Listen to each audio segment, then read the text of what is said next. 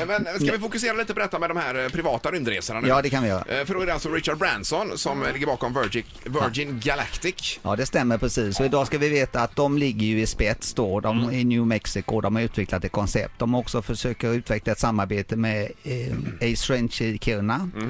och lite annat, men det finns sju konkurrerande bolag i världen idag så att eh, här gäller det att stå på alltså. Ja, det är det är klart. 700 anmälda till Virgin idag och det är ungefär 13 eller 17 svenskar som står i kö. Ja, och det är nästa år första gången man ska skicka upp folk. i- Det verkar så ja. ja. Det ser, Eh, Men beskriv då Maurice, hur hur funkar detta? Alltså, för det är som ett vanligt flygplan och mellan de här två delarna i flygplanet hänger en rymdkapsel då. Man kan säga att det är ett katamaranflygplan kan man säga och i mitten hänger den här lilla bebisen i mitten som är en rymdfarkost. Ja, med en raket på Med sig. raket på. Och man är två piloter i den och det är sex passagerare då i, i den här rymdfarkosten. Så flyger man upp ungefär en och en halv mil i luften Med flygplanet. med flygplanet och tänk då att charterplanen går ungefär på en mil Ja, och det här är en och en halv mil. Och när man kommer upp dit då så släpps den här rymdraketen ner och den sjunker och sen så ökar den i hastighet till 4000 km i timmen och Oj. går rätt upp I rymden.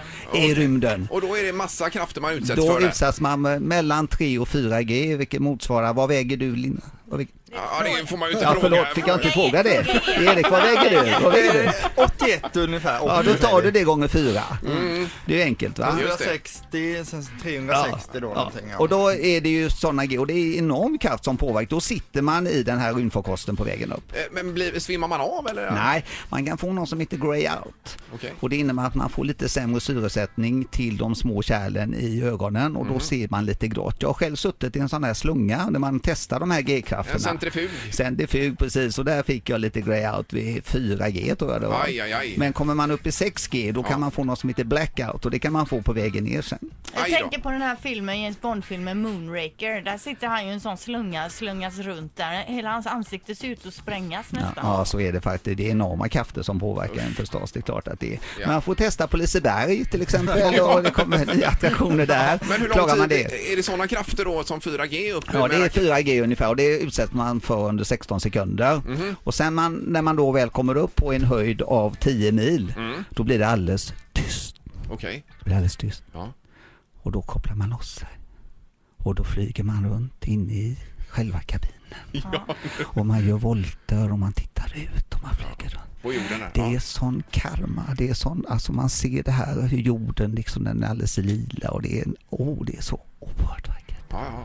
ja, det låter ju Men fantastiskt. alltså tänker, jag är mer inne på det här fortfarande, den här pressen, det här trycket. Kan, in, kan blodkärl inte brista? Kan man inte Ja. få någon eh, Ja, i det är hjärnan? rätt. Vi att ska någonting- komma till det, till själva hälsokontrollen då som Ja, man ska ja. göra. Men ska vi fortsätta bara så vi kommer tillbaka? Ja, så Eller vi vad kommer ner tycker ni? först. Ja, det är Okej. bra. Det är bra att du styr upp Linda på Riss här. Ja, ja, jag Ja. känner lite grann att nu Ja. flyter vi ju runt Ja, vi flyter runt där uppe. fortfarande. Ja, jajamän. Ja, ja. Så det är dags att gå ner då och Ja, då ja. säger de besättning koppla fast det. Och då kopplar man fast sig och då fälls stolarna bakåt så att man Okej. ligger ner. Ja, ja. Okej? Ja.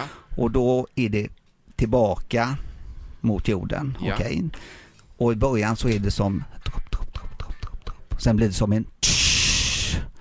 Och sen blir det som en Niagarafall va, det blir så enormt ljud och så avslutas det då med att rena rama vattenfallet rätt igenom och det tar 16 sekunder och då belastas kroppen ungefär sex gånger din egen vikt men Åh, då ligger herregud. du ju ner. På väg ner På då, väg ner. Och sen när det inträdet är klart genom, när då man kommer fa- in i atmosfären igen Just då. det, Ja. och då faller, man, faller den här, den är utvecklad så den här rymdfarkosten, vilken är en fantastisk teknisk utveckling. Som en fjäderboll, som ni tänker en badmintonfjäderboll, så faller den igenom så Mhm. och sen så flyger du ner och landar. Så man svävar som en Precis. badmintonboll ner och Ja. sen så tar vingarna vid och så... just, Ja, okej. fäst dem ut och så. Det är fantastiskt. Herregud, vilka grejer Ja, Linda. det låter otroligt.